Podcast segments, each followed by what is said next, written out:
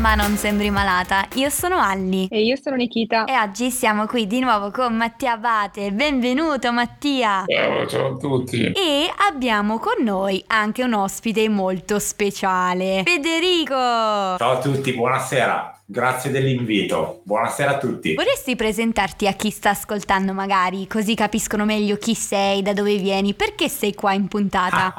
allora, Federico Piemontese, eh, sono un educatore professionale e in questo momento mi trovo a Milano con Mattia per svolgere il ruolo di assistente, quindi educatore e assistente alla persona con disabilità, diciamo così, quindi sto facendo l'assistente, che è una parte dei miei compiti generalmente professionali e que- que- questo è più o meno poi mille altre cose però di, di natura educatore professionale Federico domanda cosa ti ha spinto a fare educatore professionale? Mi ha spinto a fare l'educatore professionale perché è funzionato un po' come per altre passioni che hanno le persone, chi vuole fare il modello, l'astronauta e quant'altro, io quasi subito ho capito che l'indirizzo erano le persone. Mi emozionavo per cose che avevano a che fare con la relazione umana, stare con gli altri, ehm, drammi cosmici che mi coinvolgevano quando ero bambino, attivismi interiori, a un certo punto è stata l'unica via. Eh, ho provato più volte a fare altro, mm, ho provato a fare robe più tecniche, più mm, indirizzate verso l'arte piuttosto che eh, altre cose, ma poi è tornata forte l'istanza di lavorare con le persone. Cioè a un certo punto ho dovuto coniugare, porto a casa il pane facendo quello che è una vocazione, via, mettiamola così. Anche se il termine vocazione non mi piace, però per rendere l'idea sentivo una chiamata, via, alla relazione umana. Bello, bello, bello, mi piace, mi piace. E, ma e per, perché magari qualcuno vuole intraprendere questo percorso, cosa, cosa bisogna fare per diventare Ma, educatore? eh, sì. Bisogna- che percorso bisogna intraprendere, diciamo così? Sì, Perdonami per, il- per l'italiano, ma No, no, no, no, no, assolutamente, una buonissima domanda. Ehm, specifico in Italia perché c'è anche una parte ehm, internazionale no, tra di noi. In Italia funziona così, è un triennio eh, che si divide in due in questo momento sul territorio nazionale, poi da regione a regione eh, si può scegliere di diventare educatore socioculturale piuttosto che educatore sociosanitario.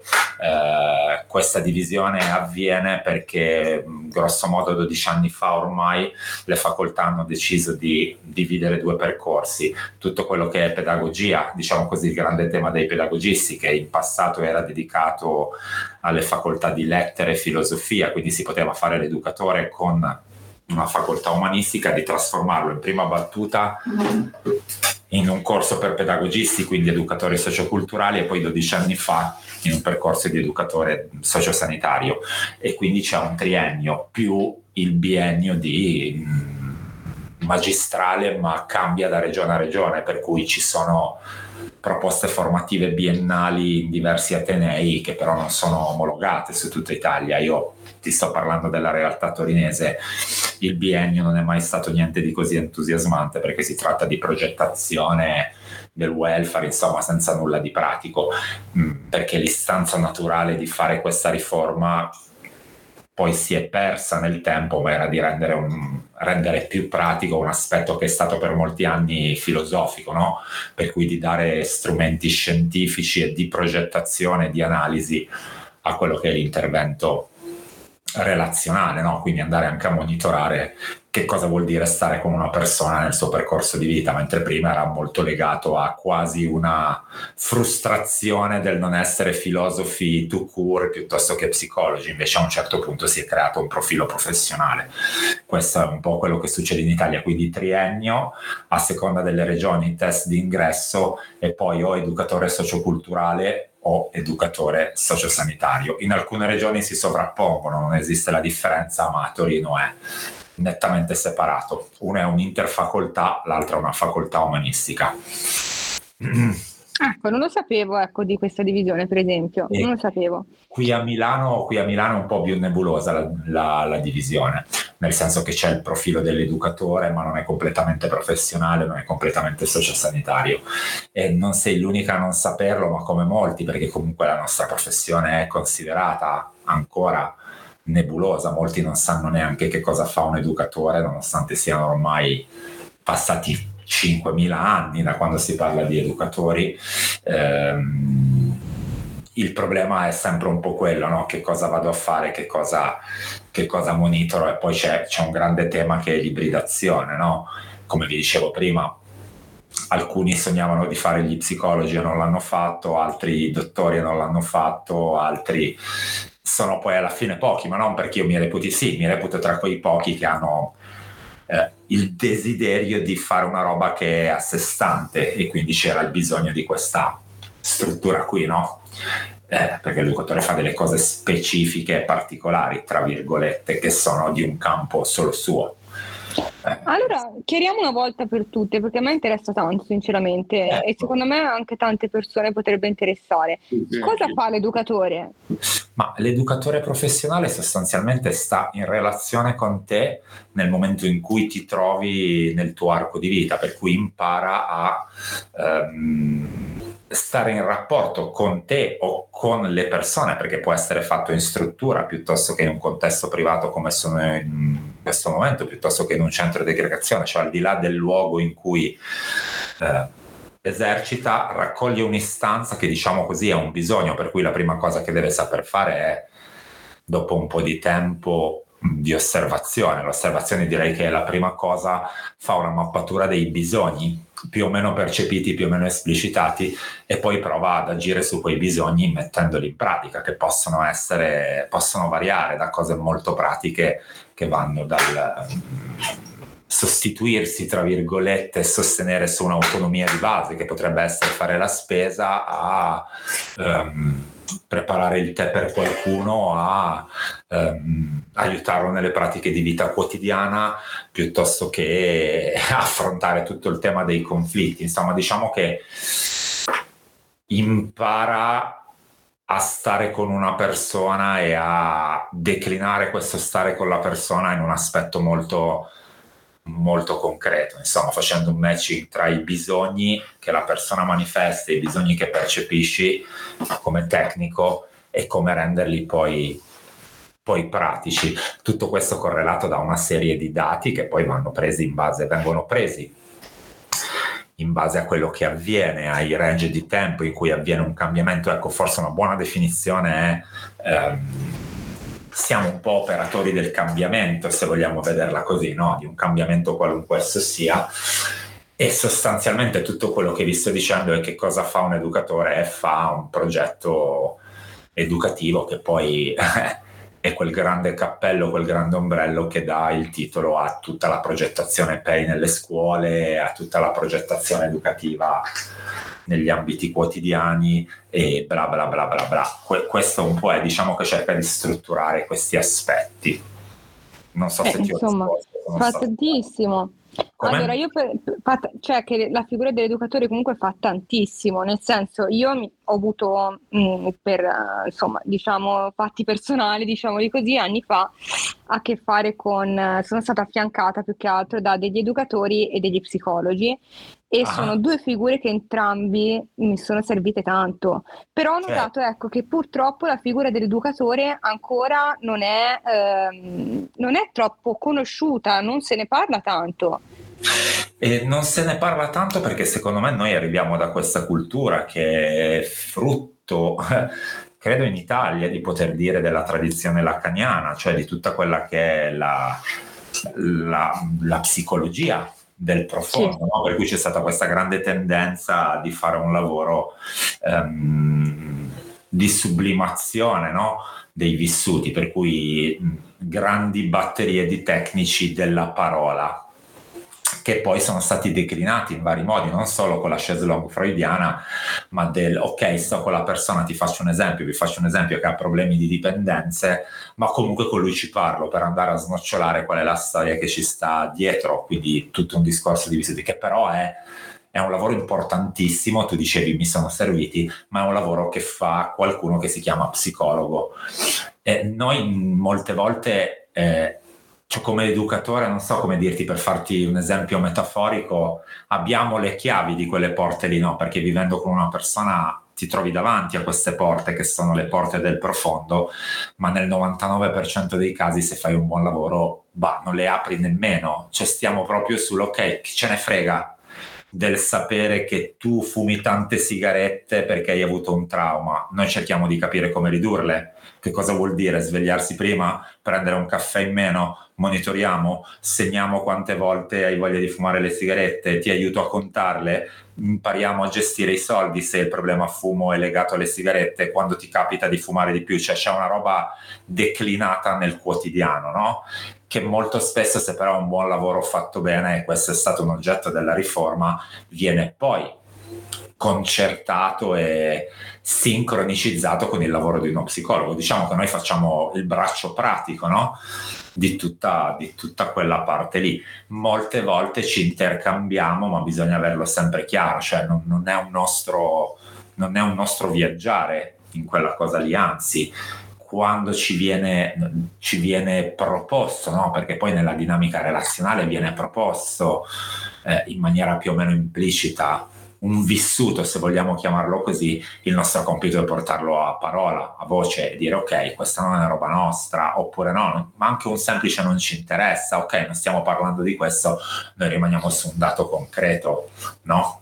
E, e questo è un po' il grande oscillare tra queste due parti. Quello che dice è fondamentale, io poi nel mio percorso di vita e di lavoro sono diventato negli anni anche arte terapeuta, quindi mi occupo di terapia più del profondo utilizzando il medium arte è una cosa che a me è capitata e che quando mi sono iscritto alla formazione mi sono detto imparerò ad essere un educatore che sa usare anche i colori. Nel momento in cui mi sono affacciato al mondo del lavoro la risposta è stata è un altro lavoro. Cioè non era un di più una, ho imparato un'altra roba no? e, e, e, questa secondo me è, è, è proprio il binocolo che bisogna avere perché alla fine si guarda con un cannocchiale si diventa un binocolo devo averlo in mente. C'è c'è questa roba qui ed è bello quello che dici, però serve, serve tutto in un percorso, serve tutto, non è uno screditare una. No, infatti una, una scusa, comunque importante come educatore perché Vabbè, io a livello domiciliare non ho mai avuto, però a livello scolastico sì. Cioè, per esempio a scuola mi ricordo che sostanzialmente era, una figura importante anche per, per relazionarmi con i compagni di classe, perché ovviamente insegnante di sostegno viene visto come un insegnante, per cui è un rapporto diverso, cioè anche con il resto della classe mi ricordo che anche i miei compagni, come dire, cioè, erano contenti con cioè, il mio educatore piuttosto che per i miei insegnanti di sostegno perché sentivano anche, perché sentivano di più compresi, forse anche perché l'educatore è più bravo nelle questioni legate alle relazioni, cosa che a volte magari gli insegnanti di sostegno hanno sempre le competenze, perché poi non è che sono sempre professionali, gli insegnanti di sostegno a volte ricordo magari mi se fare sostegno insegnanti non avrebbero intenzione di farlo, quindi il problema è che quello è anche la volontà, cioè bisogna mettere anche le persone che hanno voglia di fare un determinato lavoro, però da chi in quel momento non sa dove piazzare, anche perché sono rischio poi di, di creare delle, cioè di delle figure che poi non sono d'aiuto, ma che anzi possono essere anche, come dire, un, un ostacolo a volte per la persona. Ecco. Mm, provo a citarti, dimmi se dico cavolate, sì, sì, sì, questa roba del rimuovere gli ostacoli è una buonissima descrizione di che cosa facciamo. Andiamo a rimuovere degli ostacoli, se parliamo del contesto culturale, scolastico, cerchiamo di abbassare quelle che possono essere le barriere, no? che possono andare da, a vari livelli Esatto, poi è bello sentire anche la tua prospettiva, ovviamente Mattia, perché hai avuto educatori in passato.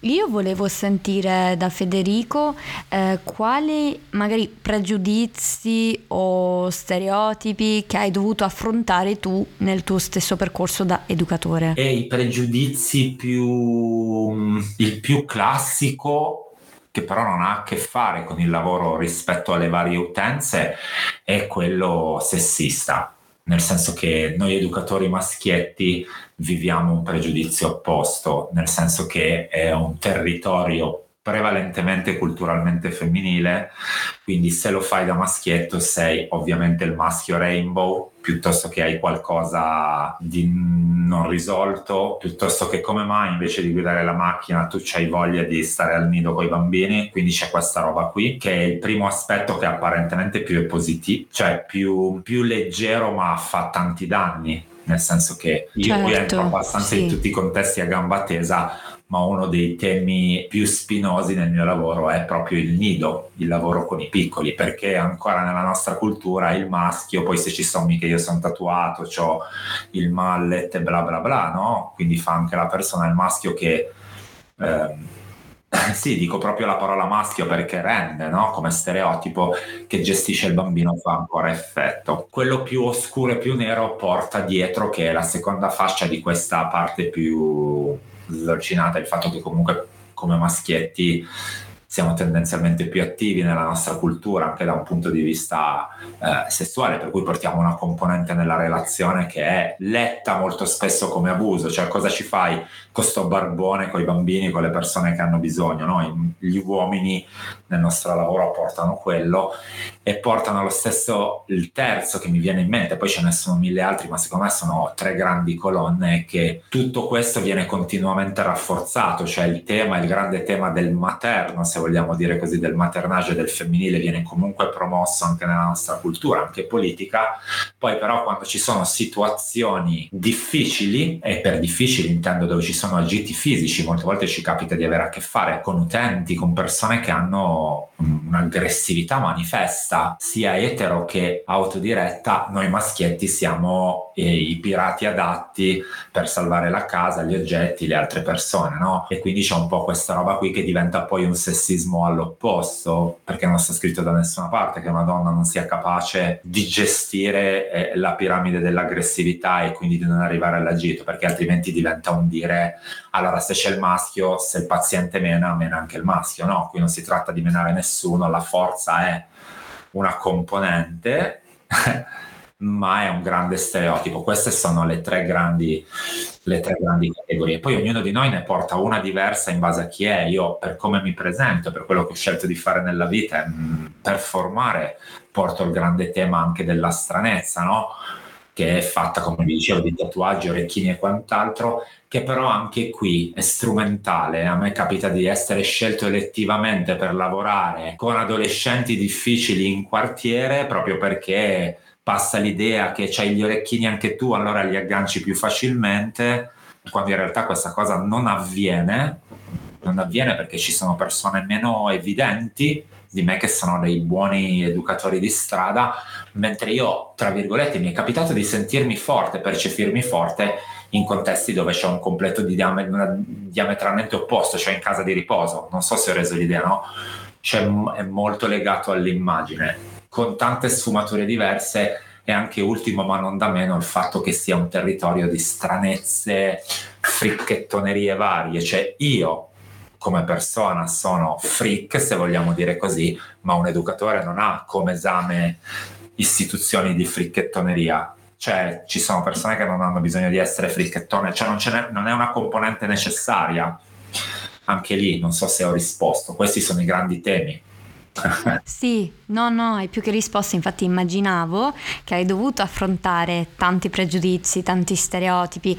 E, mm, e mentre tu parlavi io pensavo no, che non solo tu devi affrontare questi pregiudizi magari nella società, ma c'è anche chi ha bisogno dell'educatore che affronta lo stesso dei pregiudizi. Mattia, tu hai esperienza con questo? Ma allora, in realtà direttamente magari non li avevo percepiti dei pregiudizi quando facevo, dicevo così, però da parte dei professori a volte sì, perché l'educatore veniva visto come quasi uno studente, ma in realtà non era uno studente l'educatore che era una figura una persona adulta esattamente come gli insegnanti si può. Dello stesso modo che è più capace di entrare in relazione per gli aspetti che dicevamo prima, però si dice da parte per gli insegnanti sia l'educatore che gli insegnanti sostegni venivano sempre visti come, come le persone piazzate lì perché non avevano delle competenze, invece non è assolutamente così.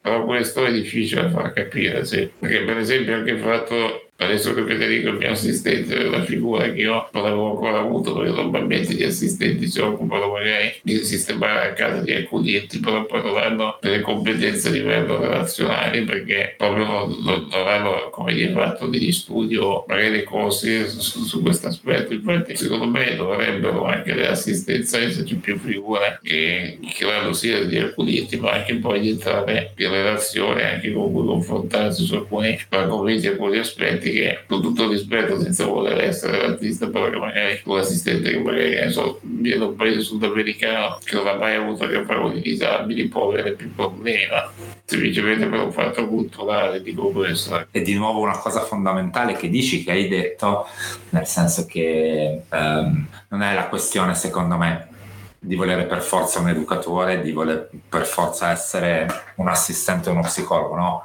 Eh, alla fine bisogna anche dire che il nostro lavoro è fatto di grandi competenze umane tenute a mente, quindi non è così difficile diventare un educatore, no? per tornare alla prima risposta di apertura. È semplice, fai il percorso di studi, ma poi non è così complicato. Il problema che secondo me viene fuori da quello che dici Mattia, un po' dalle vostre domande, è secondo me ehm, riuscire a dare una restituzione della complessità, no?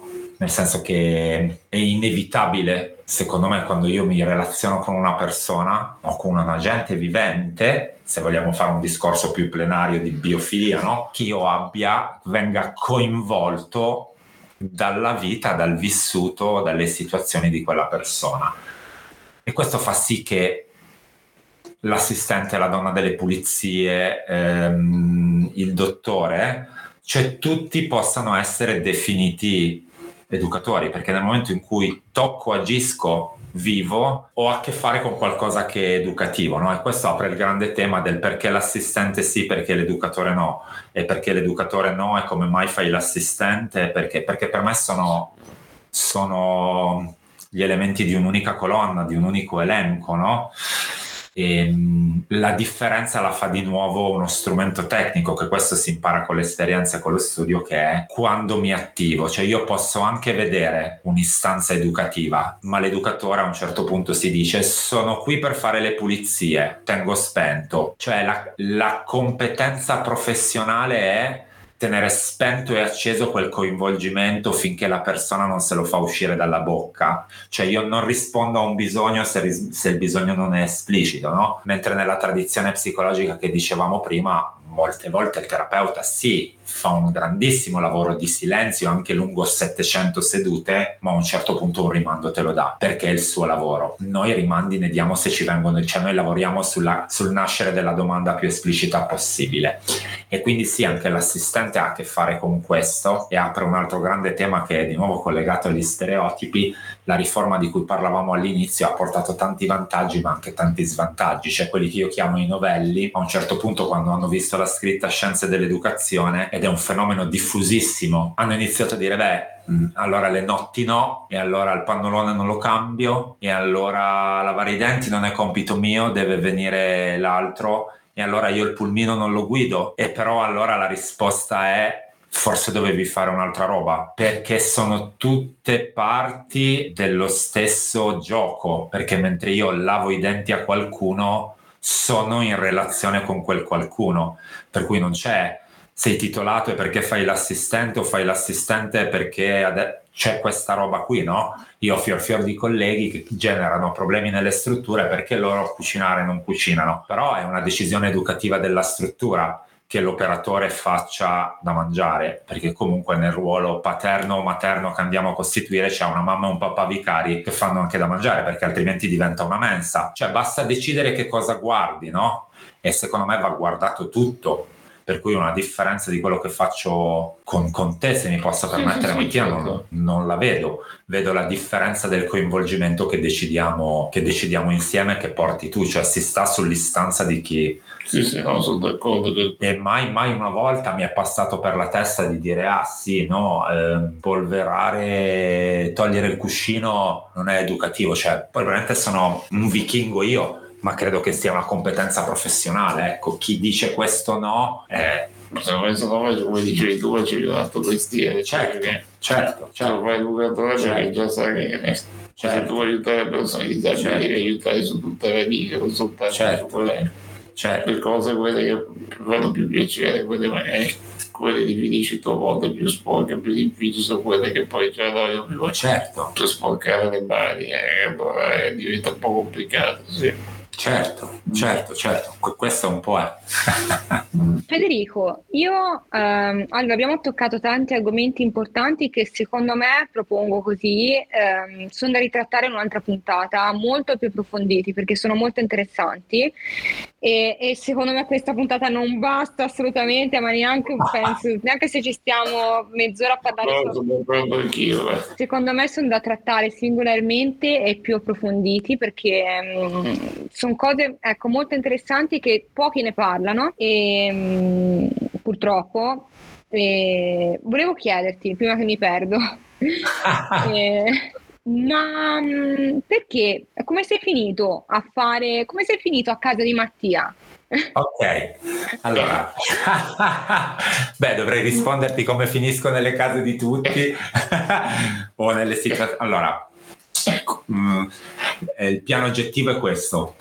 Prima del Covid mh, mm, lavoravo in una realtà privata in maniera molto serrata. Mh, una persona adulta che tornava da una struttura per un weekend lungo, che tradotto poi vuol dire quasi mezza settimana, a casa. C'erano le situazioni che vi dicevo prima, serviva l'uomo brutto e cattivo perché c'era una dimensione di disabitudine. Eh, alla non aggressività, c'erano persone che riaccoglievano in pericolo di vita e quindi serviva il brutto e cattivo perché mentre parlavo degli stereotipi prima è anche vero però che bisogna considerare che chi sei è un agito educativo, quindi ci sono situazioni in cui anche essere alti due metri come me, un po' alla One Piece, può aiutare in certi tipi di eh, dissuasione. Ho lavorato in maniera molto serrata, un contratto stabile, la mia, la mia storia è fatta di contratti stabili, eh, arriva il Covid, questo fenomeno di vai e vieni dalla struttura si interrompe perché in struttura si ammalano tutti, parliamo di una settantina di ospiti e quindi non possiamo rientrare. E e magicamente io non posso più tornare a casa, mi devo fermare in un lavoro che diventa H24, non più vai e vieni quando questa persona era a casa, ma stai con lui sempre, perché togliersi voleva dire mettere in pericolo tutti o trovare qualcuno disposto a resistere in questa situazione così complessa.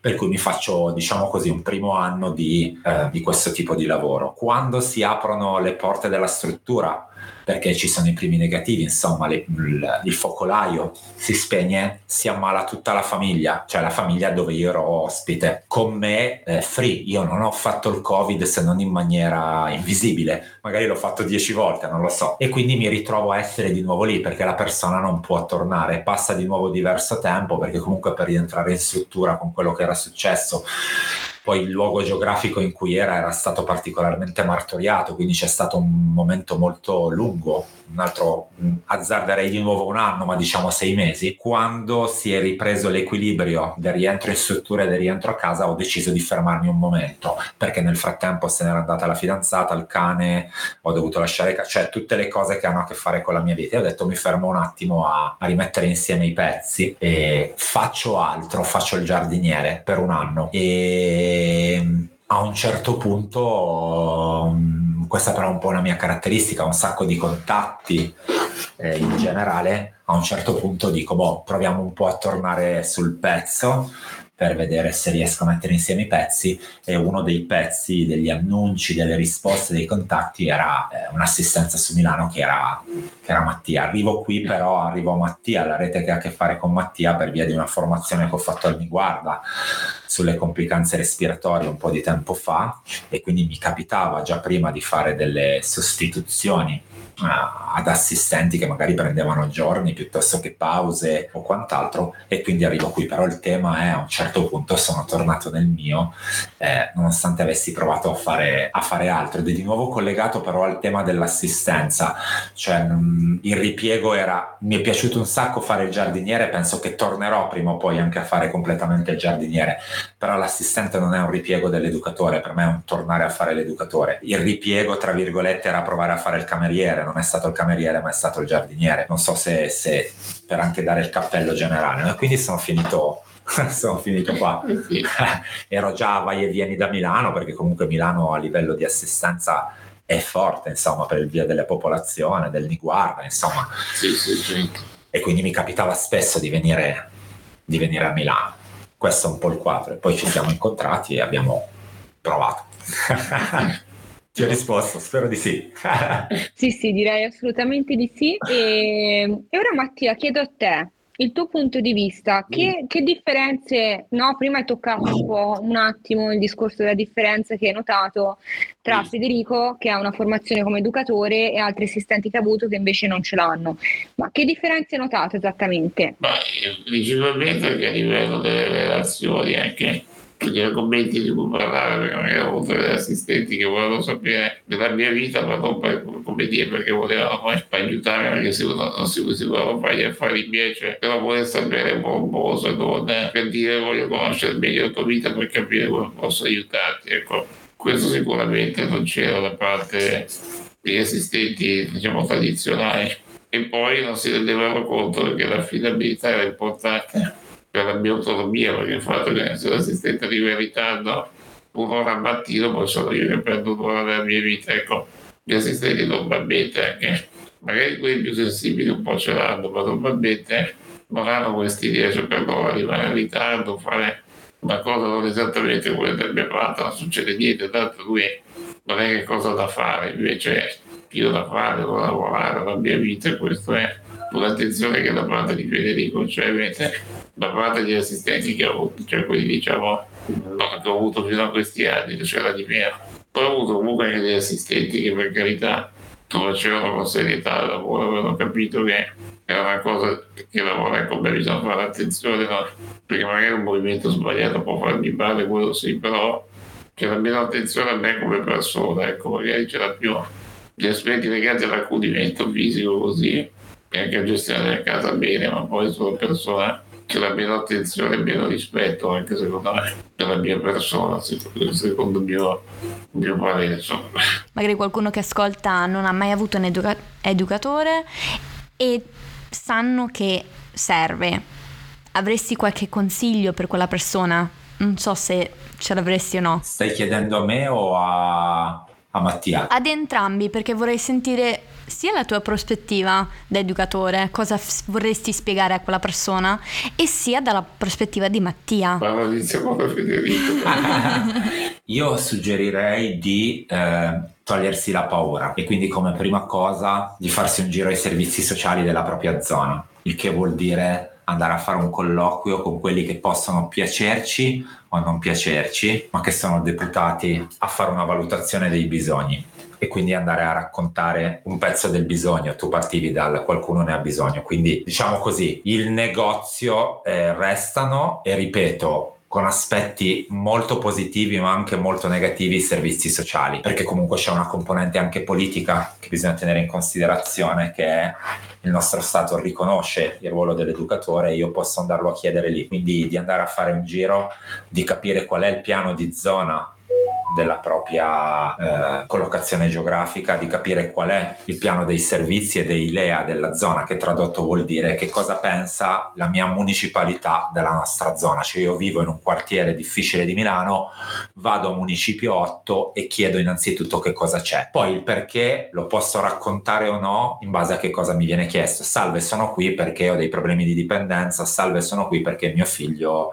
è una persona con autismo. E poi una domanda successiva, però la prima cosa è andare a vedere la carta dei servizi ed è una cosa che le persone non sanno fare perché non gli viene raccontato. Si può accedere tranquillamente con una telefonata ai servizi sociali e chiedere qual è la previsione dei servizi sul territorio. L'altra è di... Scusami Mattia, vai. No, in realtà quello che me verrebbe da dire è che credo che quando viene detto, cioè quando è determinata, viene consigliata una figura come educatore oppure che magari o psicologo, psichiatra che bisognerebbe come dire, fidarsi e accettare delle figure che ti possono aiutare, perché non bisogna sempre pensare che ricevere aiuto vuol dire che io sono debole, che la mia vita è un fallimento, dopo anche vuol dire se la mia vita magari sta dando una direzione sbagliata, ma qualcuno mi può aiutare a rimettere nella giusta direzione. Quindi secondo me non bisogna vergognarsi di dire a ah, un educatore o psicologo, insomma, di dire no, tranquillamente perché sono tutte figure che permettono di migliorare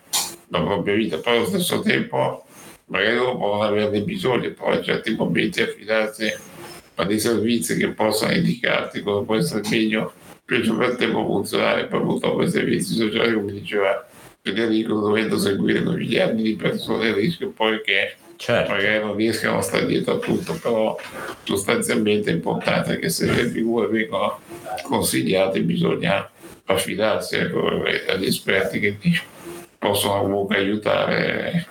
Questo mi viene da dire, insomma, mi è venuto in mente mentre stavo parlando Federico di questo aspetto. È vero, è vero. È sec- la seconda parte, secondo me, di quello che assolutamente si completa e secondo me è proprio un vademecum. I primi sono i servizi sociali, la seconda parte è l'associazionismo, cioè rivolgersi alle associazioni che ci sono sul territorio.